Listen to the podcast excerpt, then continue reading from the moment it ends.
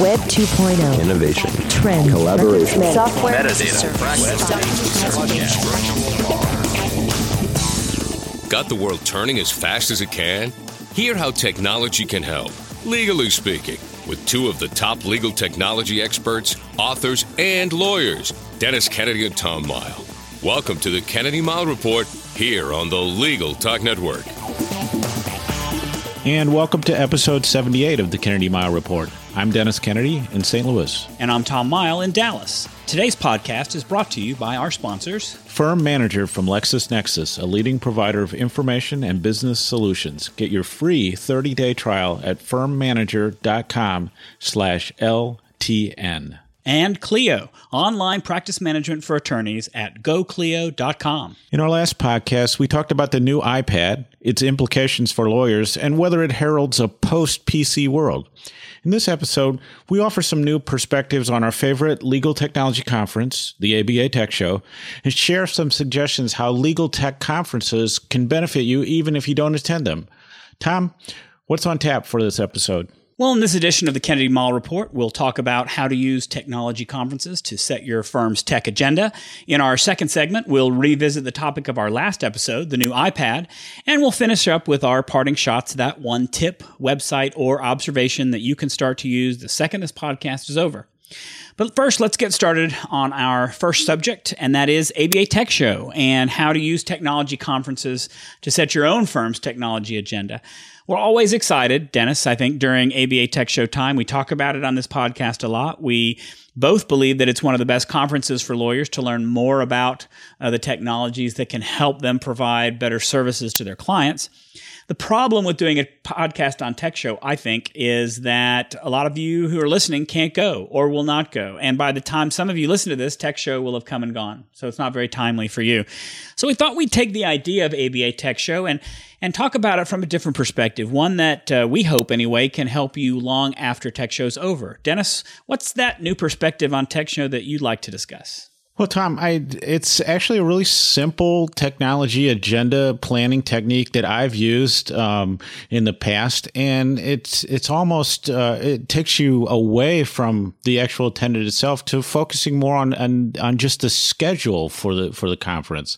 And I've given this a lot of thought, Tom, as you know, because unfortunately, uh, I have a blood clot in my leg that's going to keep me from from going to Tech Show this this year. Uh, can't travel, and I'm grateful to you for taking over one of my sessions I was going to speak at and to the others who've been able to help out. So I'm sort of going to be on the sidelines this year. And, and that made me think about um, how this sort of new, uh, new way of, of being part of a conference without actually being there. So I, th- I, think there's sort of two themes that we want to talk about a little bit. Time one is is just a simple a simple technology planning technique of of looking at the agenda or schedule for for the prominent legal technology conferences or even a solo and small firm conference in your in your state where they're doing a significant uh, technology set of programs and then using that as a, just a simple way to figure out what should be on your own tech agenda. And then I thought we'd also maybe talk about ways, as I say, through social media and, and other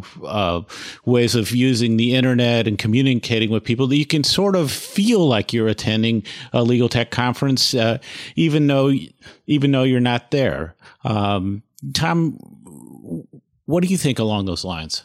Well, you know, I, I, I agree with you. I think that it is a, a, very simple matter to take what you've what you see on a on a tech conference agenda and and use that as a blueprint or at least as the start of a roadmap on what is the technology that you need to focus on for your law firm? I, I, think that technology conferences generally try to cover two types of things. They try to cover the hottest issues of the moment and as well as the trends that lawyers should be aware of that are coming in the next I think year or two. Uh, now, many many people I think come away from conferences like Tech Show with a good plan of how they want to approach their firm technology for the next year. I see people either writing blog comments or on Twitter saying I I have enough ideas now to last me the whole year, if not if not more than a year, uh, to to actually put things into into practice. Now, I think what's tough uh, is uh, is how do you do that? I think that if you're comfortable enough just looking at the schedule, uh, and the first thing you do with Tech Show anyway is review that schedule. There's six tracks a day on different technology topics. There's more than 50 sessions over the two and a half days that Tech Show is going to be there. So that's a lot of technology topics to think about, and I think that that's a lot of food for thought. But some of you may want more than that. Some of you may want more information uh, on uh, on on on the topics and and just having a, a bullet headline and then a couple of uh, descriptive sentences to tell you a little bit more about the topic. That may be not maybe not enough for you. So, what are some other ways to to deal with it? I think certainly there are bloggers who blog about Tech Show during the the uh, the conference. But you know, you can't really rely on the bloggers to post the information that you need to read. They're going to talk to you about the show and what they thought, and they're probably not going to give you as much, I think, substantive information as you're as you're going to want to need to help prepare you for for setting an agenda. I think Twitter, to a certain extent, is a good way to get brief tidbits of information. I think the best tweets that I see coming from conferences are those that recommend a, a website or an app or give a really concrete recommendation that's useful to lawyers. But I have to say, my big complaint about Twitter and people who tweet from conferences is that they tend to state the obvious as if the speaker that they're repeating is stating some just amazing new idea. I see tweets like, security is important for mobile devices. Well, duh. Uh, they, they, they tend to take the obvious things and tweet them as if they are incredibly important. I think what would be really helpful would be a tweet that says something like, use this product to help with mobile security, or use a 12 digit password to keep your mobile device secure, something like that. So I think I think most conference tweeters have a lot to learn. My recommendation, and then I'd like to hear yours, Dennis. My recommendation actually is even if you can't make the conference in person, I'd invest in the materials from the conference. If you're really interested in learning more about the topics, granted, and I'll give you an example from Tech Show. I mean, the, you'll get a USB drive with papers from every single session. Yeah, it's $395. It's not cheap to get it, but when you consider that that's at least 50 or more articles, which means that you're only paying, I think, less than $8 each for articles, consider uh, that a part of your technology planning budget for the year. I, I think that eight bucks an article on all of these amazing technology topics is not a lot to spend. And I think you can use the articles to start to plan out your technology plan for the coming year. So, Dennis, what uh, what kind of recommendations would you have on how you know do they just use the schedule? Do you have other ways that that they can use tech tech show to their benefit to set a technology agenda. Yeah, I, I, sort of see it as a sort of streamlining approach. So, so if you're on a, a law firm technology committee or you're doing the technology at, at, your own firm or a small firm, I think that when you look at the whole world of legal technology, it can feel a little overwhelming, and and so you want to try to narrow that down. And so the conference planners, uh, as you said, Tom, are really trying to do a good job of identifying the hot topics, the most important topics, and the topics where there seem to be the most interest. So rather than you trying to figure that out for yourself, you can kind of leverage that. And at a big show like, you know, Legal Tech New York or ILTA or, or ABA Tech Show, eh, there's still an overwhelming amount on the schedule, but I think that schedule is really a great place to start. I mean, um, when we look for topics for this podcast or for my, you know, some of my like my ABA journal column or when I'm writing something, I often look at the at the technology show uh, schedules just to get an idea of, of what people might be interested in and what people are talking about. So I, I, think that as you as you look at planning, just look at it as here's a great way to narrow. I can kind of leverage what the conference planners have decided are important, uh, and then uh, and and then make decisions about my own agenda based on that because if I pick some of those things, I'm probably getting myself in the right direction on planning. Now, when you when a conference is going on, I, I think it's become really interesting. There's not a lot of uh, the sort of streaming or uh, sort of web versions of stuff as you might see in other industries, but uh, it, to, as you said, blogs. Uh, some people live blog where they're essentially posting their notes from sessions that they're at. Uh, people will tweet during sessions. I agree with you, Tom. So when I've had some of my sessions tweeted. It's sort of I sort of feel like Captain Obvious when I'm when I'm reading the, the tweets that summarize exactly. summarize what we do. And, and sure. Tom, I know that once a couple years ago at Tech Show, we did a, a session. I think it was on collaboration tools where we did the slides in 140 characters or less on each slide, and and it was kind of interesting because people tended to tweet exactly what was on our slides. So in a way, it gave you a little bit of control over the message that was going out. So I would say it's useful to know the official show hashtag. Um, and you could correct me if I'm wrong, Tom, but I think it's going to be, uh, you know, the hashtag will be ABA Tech Show at, at Tech Show. And then if you search on that, you're going to see everything is posted. And that's really a great way to see which sessions are really hot, which generate a lot of, of discussion and some of the topics that, that are sort of hot topics. I think that can, can also help you. So, uh, so I think the combination of all of those things can are even if you don't attend the conference will give you a great takeaway. And so what I would step back and I've sometimes suggested to people is that you you take a look at the schedule, you look at the key tracks, you look at some of the sessions. I would also focus on keynotes, plenary sessions because those are generally considered the topics that are the most interest to people. I'd probably take a glance to see uh, you know the exhibit hall to see who some of the main exhibitors are, uh, and that will also give me a feel for what uh, maybe what products are important. So I think that would be the the starting point, and where I would suggest people uh, start with that. But Tom, why don't we just uh, instead of sort of talking about this, let's, let's take our own look at the tech show agenda and and see what what we think it might tell a lawyer or a law firm uh, to put on their own legal technology agenda for this year. I know you, you picked out a few things. Well, why don't we start with the the paperless office concept?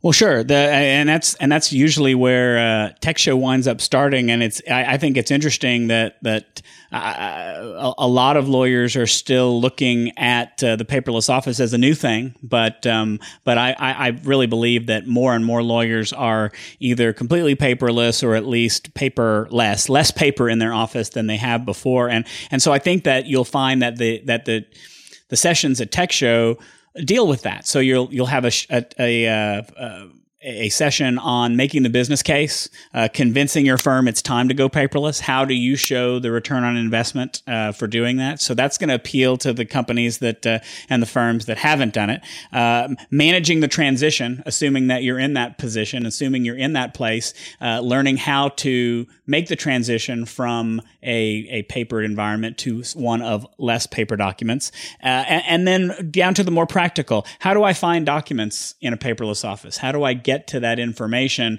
uh, and find it? That's hitting on really one of the big issues of the paperless office is I, I can generally, even though it might take me a while, get down to that paper document because I know that it's in one of these two or three boxes here.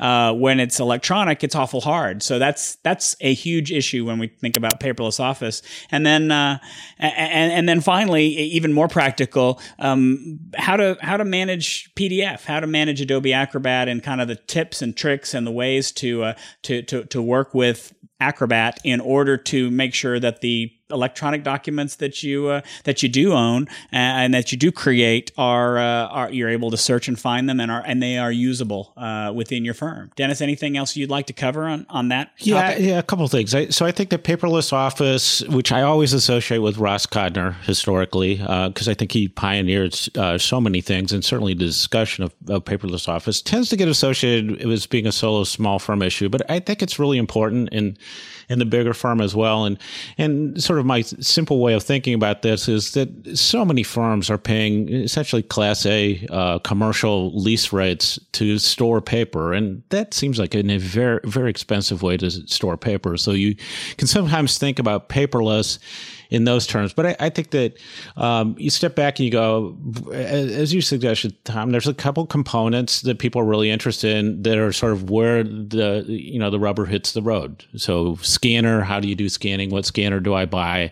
How do I do that? How do I set those things up? Um, then I think there's the Adobe Acrobat uh, part of it, which is is really important. How to become, uh, you know, really an expert on Adobe Acrobat and really take advantage of how much it can do for you. And then Tom, your area as well, records management. I, I think that um, it's not. I, I, think you have this idea. Oh, I'm just going to eliminate all paper. That doesn't make sense. What you want to say is, I, what I want to do is I want to get documents and the other information I have into a system that makes it easy for me to find inexpensive to store and, and, and you know cheap and easy to to access. And so I think if eh, that everybody can take advantage of this paperless office, and you know maybe there's a better name for it, but I but I think that's really it's it's just part of productivity and, and, improving your practice. And so that's why I think it's a key topic and not just a solo small firm topic. Tom, I think the next thing we had up was uh, was mobile, which is which is huge this year. Well, it's it's huge, and it's getting it's getting even bigger uh, every time. And I think that if you if you look at the sessions that they're covering at Tech Show, I think they're covering the main things that uh, that lawyers need to hear about uh, when they're thinking about being more mobile. And and, and they're really, uh, I think the, the, the morning sessions are devoted to to wars, smartphone wars, and tablet wars, and essentially those are telling you which ones are the best ones for lawyers lawyers to use, uh, whether an Android device or a, a BlackBerry or a, an iPhone is going to work, whether you want an iPad or you want uh, one of the Android tablets or a BlackBerry Playbook, something like that. Um, going through the pros and cons and which of the devices make the most sense for lawyers. But that's some of the questions that you're going to have to answer too if you decide you want to deploy or use more mobile devices in your firm. Uh, obviously, the next question to ask is I need to make sure that this data is secure. And so there is a session. Uh, uh, cleverly titled Coffee Shop Office,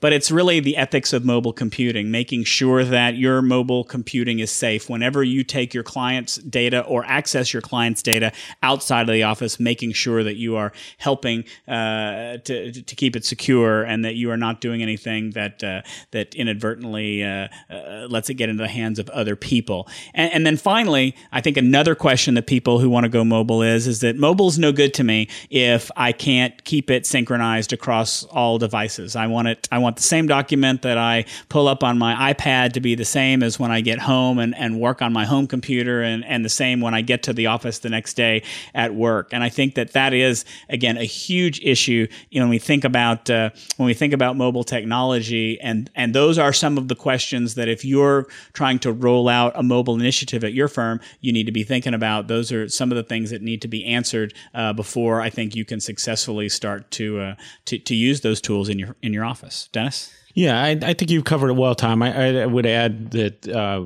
this is all part of that we've talked about in the past is the consumerization of of technology. So, so you yep. see what we're doing on the outside at home, uh, coming into the office. I, I, think the bring your own device. Uh, uh, movement, I'll call it, uh, is is definitely come on because people need to think about how they integrate mobile devices into their their current law firm systems.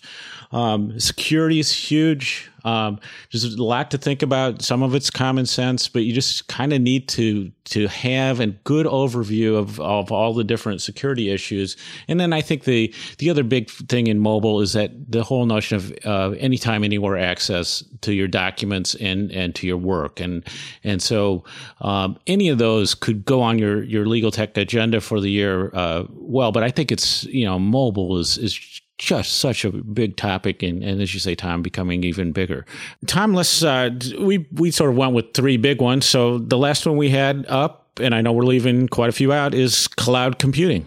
Well, that's right. Yeah, we're leaving a lot out, and and and take a look at the tech show schedule. We're we're not you know, in this podcast talking about digital marketing or litigation technology, e-discovery, those things, uh, cl- uh, collaboration tools. There are a number of, of topics that we just don't have time to, to mention in this podcast, but we thought we'd cover some of the biggest ones. And, and frankly, I think that, that of the hot topics, both mobile and cloud computing are are really the two hottest. And cloud computing, I think, because lawyers are are one finding that there are a lot of cloud products out there. They want to learn about them. They want to know more about what they do, but they also want to make sure that they're safe and that they're secure. When I go out and talk to people on the iPad, the number one question I get every time is how can I make sure that the documents that I'm accessing from services like Dropbox or or other cloud providers are going to be safe and I'm going to be keeping my client documents uh, secure and confidential.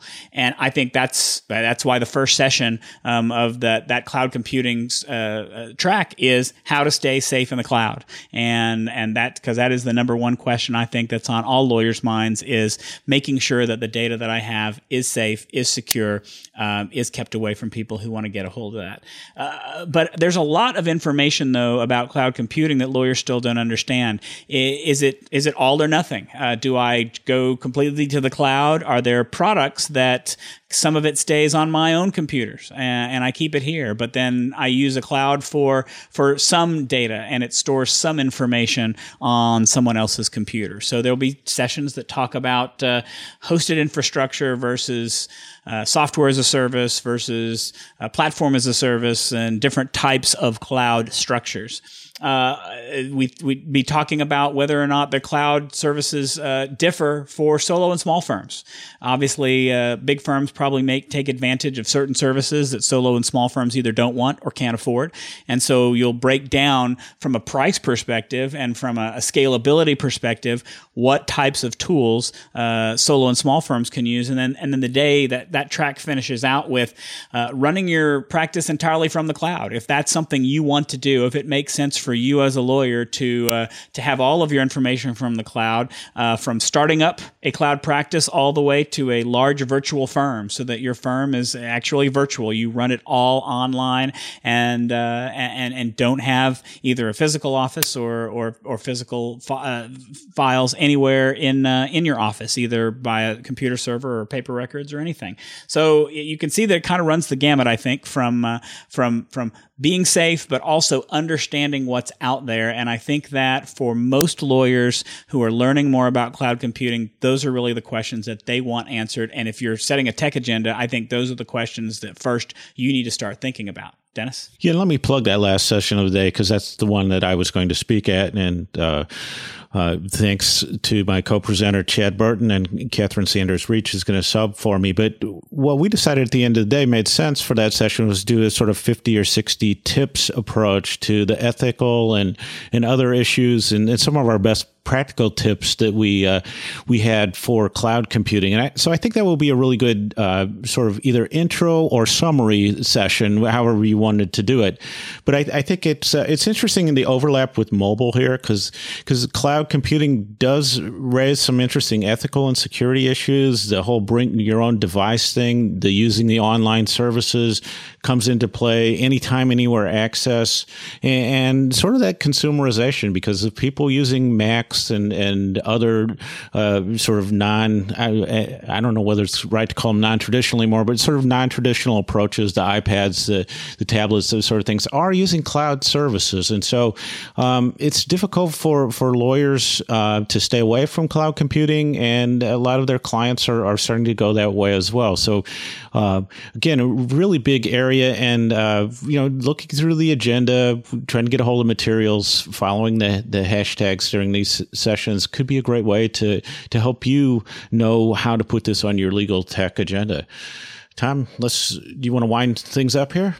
So I think that from a strategy standpoint, uh, you know, if you can't attend, uh, I, I, still recommend uh, buying the materials because I think that the materials are going to get you, especially if you don't really know the topics well. I think that's going to get you as much or more information uh, as you could get uh, than following blogs or following Twitter. As helpful as they might be, I really think that getting the materials is the most helpful. But once you've done that, um, you know, pick one or two topics on the schedule. Say that it's mobile office and cloud computing, the big topics, or or just paperless if you want to get a hold on paperless and read through the articles and and, and figure out what you've learned about the topics and, and figure out that there, those those articles hopefully are going to take you through what are the important steps that experts say you need to follow to achieve, for example, a paperless office or to get to a certain part of a paperless office that you've been trying to uh, to get in touch with. And then take those steps, take what those steps are and, and map that out. Put together a project plan or an implementation plan over the next year that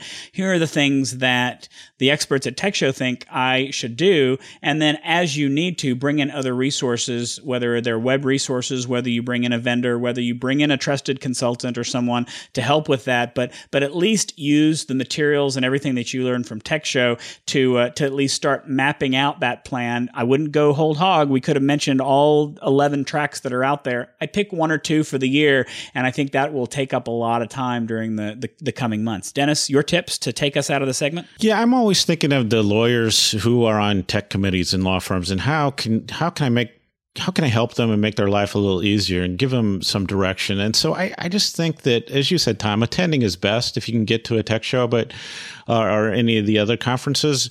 But if you can't go, there's some really great ways that you can leverage what's out there. Look at the schedule, the agenda, and then also I think this sort of virtual attendance. And for for those of people who don't really get Twitter, I think that following doing searches on ABA Tech Show or finding the official hashtag, which will have the little pound sign in front of that during the show, and seeing what happens when you go to search.twitter.com and following that um, will really give you a sense of the potential power of Twitter to see what's what's going on and, and to follow an event in in real time in really interesting ways. So. Um, if you can't go, I just think there's a lot of great ways to that you can still learn and benefit.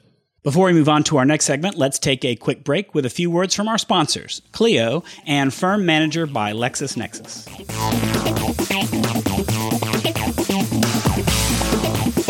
Hi, my name is Kate Kenny from Legal Talk Network, and I'm joined by Jack Newton, president of Clio.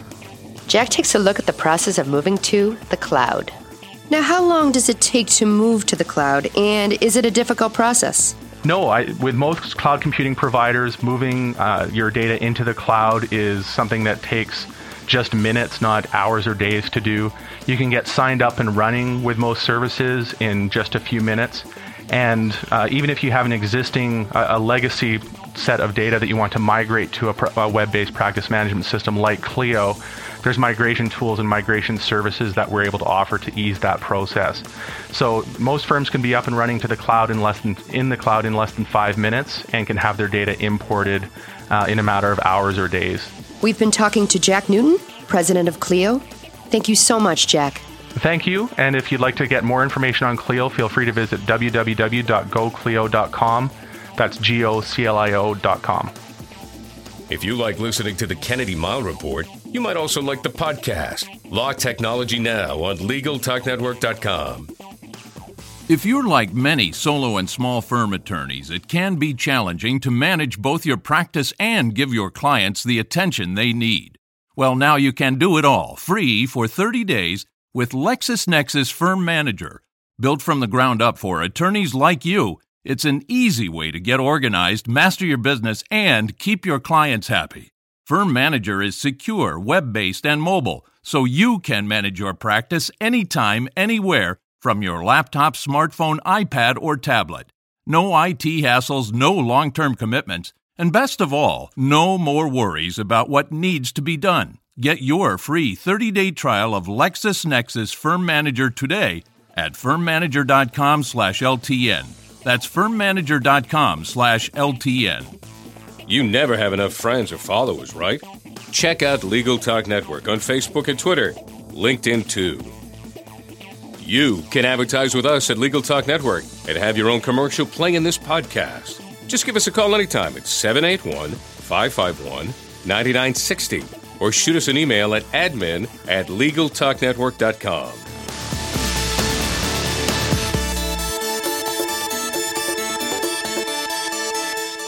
And welcome back to the Kennedy Mighell Report. I'm Tom Mighell. And I'm Dennis Kennedy. In this segment, we revisit our topic from the last episode, the new iPad. The early iPad sales reports indicate massive sales. Unfortunately, I've had to delay my own purchase as I've had to attend to the health issue I mentioned. But Tom, you got your new iPad on the very first day and just in time for the launch of your new iPad apps in one hour for lawyers book. Tom, what do you have to report about your new iPad experience? You know, I really like it. Um, I, I I posted some thoughts on my iPad blog, and I'll put the, the, the link to that in the show notes. I think that if you don't have a tablet, if you only have an iPad 1, I think that it makes immediate sense to get an iPad, the, the new iPad. We're not going to say iPad 3. We're not going to say iPad HD. It's actually just the new iPad. And I recommend that if you if you don't have a tablet or or you have the first one, then uh, then go out and buy it. If you have the iPad 2, I think it depends on a couple of things. One, do you really want a, a high quality resolution screen? And and I, I'll be honest, it's hard for me to tell the difference just at the beginning. As I have begun using the new iPad more and more, it becomes more and more obvious to me that uh, it's a much clearer, much easier to read. My eye strain, I think, is a little bit less. I do, not as tiring for me to read and look at the iPad. But if you put the two of them up together, you're not automatically going to see just this amazing, amazing difference that at least I wasn't able to. Uh, if you want to take amazing pictures. I will say that the, the, the quality of the pictures is tremendously different. Uh, and, and, so if you want to take pictures, want to be able to watch high definition video, then I think that's a good reason to get it. And then the third reason is if you want to take advantage of the 4G speed and a higher speed uh, uh, network, I'm I'm hearing that actually uh, the 4G networks in some areas are are outpacing that of Wi-Fi. So I find I think that those are if those are compelling reasons to you to get an iPad, then certainly do it. Now, one thing you should be careful of, and you may have heard that it's, uh, I don't know, my iPad is hot gate or warm iPad gate or whatever you want to call it there are some issues, and I do notice it with mine that uh, that there is a a it is a warmer device than my iPad 2 was. Part of the reason for that, or at least maybe most of the reason, in my opinion, is that uh, that the, uh, the the iPad the third edition, the new version, has a much bigger battery than the iPad 2. And uh, so when you're running games for long periods of time, or if it just happens to be on for a while, there's a part of it that's going to get war- warm. It's not going to be burn your hand warm or, uh, or I can fry an egg on it warm, although you'll see some websites where they try to do that. Uh, but it's still noticeably warm. If that's an issue, then you may want to forego it. But I, it's not so far affecting my use of the iPad. It's just a little bit I, I, tend to keep my hands away from there because uh, even though it's not hot, it's not necessarily comfortable either. It's not cool. So um, that's really the only thing I've noticed. Otherwise, I really do like it. Dennis? Well, I can report to our listeners that I've now gone two weeks since the launch with without the the new iPad, and and I seem to have been able to survive. So it's possible to survive without the new iPad at least at least for a few weeks. Um, yeah, I, I, read the same things that you do, Tom, and, and it, it seems like people are really happy with this. And as I said before, if, if if you want to buy a new iPad, it's given they've given you Apple's given you plenty of reasons to justify that purchase. If you don't want to buy one, uh, you know there's also reasons not to justify that. So I, I, think the iPad 2 at the lower price is is very interesting, but I, I think you know ultimately I, I'm planning to buy the new iPad. I'm really intrigued by it. The heat issue I think is um, seems like it shows up for people using these really processor intensive games, which I'm not one of those people. So I've, I have a bit less concern about that. And some of the other features, and including one you didn't mention, and I don't know people have had that much chance to play with, but the sort of voice dictation features are that's that's one that really interests me uh, when, and that I'll expect to try when I get the get the new iPad. Tom, closing well, think, thoughts. I, well, I think that the voice dictation feature is a- excellent. I actually have, um, I, I, don't typically like to talk into the iPad, but I will say that I, I think it works very well. I have used, the, the, I have a Google app on my iPad, and it also has voice commands, and you can type your or, or talk your search into the Google app. And I have to say that the uh, the technology with Google, at least on my iPad, is not as good as the dictation that comes built into the iPad. It was it was much easier. I I gave it a uh, I gave it a proper name of a, of a pizza place in town the other day. We wanted to order pizza and I needed a phone number and Google failed. Google did not understand the word, but the iPad worked. And so that's, I think, is one, one benefit. Now, one, one thing that is interesting about the dictation and, that has come out is that when you're dictating, uh, that information doesn't stay on your iPad. It is actually being uploaded to Apple servers where they're analyzing it and keeping it at least for a period of time, if not for longer than that. And so uh, you want to make sure that you think about whether you're actually dictating confidential information because even though Apple may have no interest in giving that to anybody or turning it over, uh, you don't know what they're going to do with it. And because you don't know what's happening to it, that's, I think, a good reason to at least be careful with it. Well, now it's time for our parting shots. That one tip, website, or observation that you can use the second this podcast ends. Tom, take it away. Well, I'm going to stay a little bit with our tech show topic uh, and and talk about new technology books from the law practice management section. If you can't make tech show, uh, the law practice management section of the ABA has just released a number of really really great books on technology just in time for ABA Tech Show. Uh, there's at least five. I think there's probably more, but the ones that just came out this week include LinkedIn in One Hour for Lawyers by my good friend Dennis Kennedy and Allison Shields. Uh, Microsoft OneNote in One Hour by Ben Schorr. Uh, my book came out, iPad Apps in One Hour for Lawyers. Uh, Locked Down Information Security for Lawyers, which is by Sharon Nelson, John Simek, and Dave Ries. And then Limited Scope Representation, Unbundling, and the Self Help Client. That's by Steph Kimbro. All of them I highly recommend. They're all great resources for those individual topics. Uh, as I have have mentioned uh, ad nauseum on this podcast, I believe the law practice management section uh, provides superior content for teaching lawyers how to be better stewards of the technology that they use in their practice. And these are yet other uh, examples of that, uh, of, of how great a resource LPM is. Dennis? Yeah, and, and on behalf of Allison and, and me, that we're just we've been thrilled with the positive response we've gotten to the from the early readers of our LinkedIn book. And Allison will be doing a, a by herself, unfortunately, uh, meet the author session at Tech Show, so you have the chance to to uh, hear Allison, who's just terrific on this topic, talk about LinkedIn. But my parting shot is uh, from another of my favorite blogs that I go to from time to time for the parting shot. It's the How to Geek blog. And a big issue that I think lawyers don't pay enough attention to. I mean, we think about it, but we don't really do that much about it. Is is encryption, and sort of the classic free encryption tool is is a, program called TrueCrypt. And recently, the How to Geek uh, blog did uh, their, a guide to hiding your data in a TrueCrypt hidden volume. So, and I think it's a great step by step thing to show you how to experiment with encryption. And so, full disk encryption, which is one way to go, is a little bit scary because you're encrypting your whole disk, and if you forget your password or something, then the whole disk is gone. But TrueCrypt will allow you to create sort of a hidden volume, so you can encrypt data and then hide the place where it's at. So if somebody comes onto your computer, they're probably, unless they're really good, they're probably not e- going to even know there's a place to look for the encrypted data. So it's a nice way to experiment and good step by step approach in, in that blog post. So that wraps it up for this edition of the Kennedy Mighell Report. Thanks for joining us on the podcast. Information on how to get in touch with us, as well as links to all the topics we discussed today, are available on our uh, show notes blog at tkmreport.com. If you like what you hear, please subscribe to our podcast at the Legal Talk Network site or in iTunes. And if you have questions or suggestions for upcoming episode topics, please email us at tkmreport at gmail.com or follow us and t- give us a tweet at tkmreport. So until the next podcast, I'm Tom Mighell.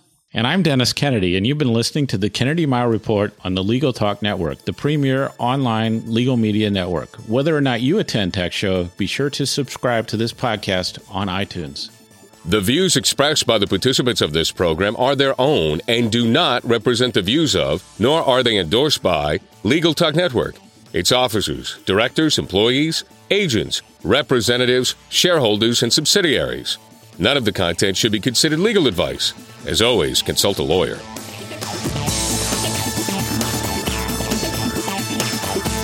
Thanks for listening to the Kennedy Mighell Report. Check out Dennis and Tom's book, The Lawyer's Guide to Collaboration Tools and Technologies Smart Ways to Work Together, from ABA Books or Amazon. And join us every other week for another edition of the Kennedy Mighell Report only on the Legal Talk Network.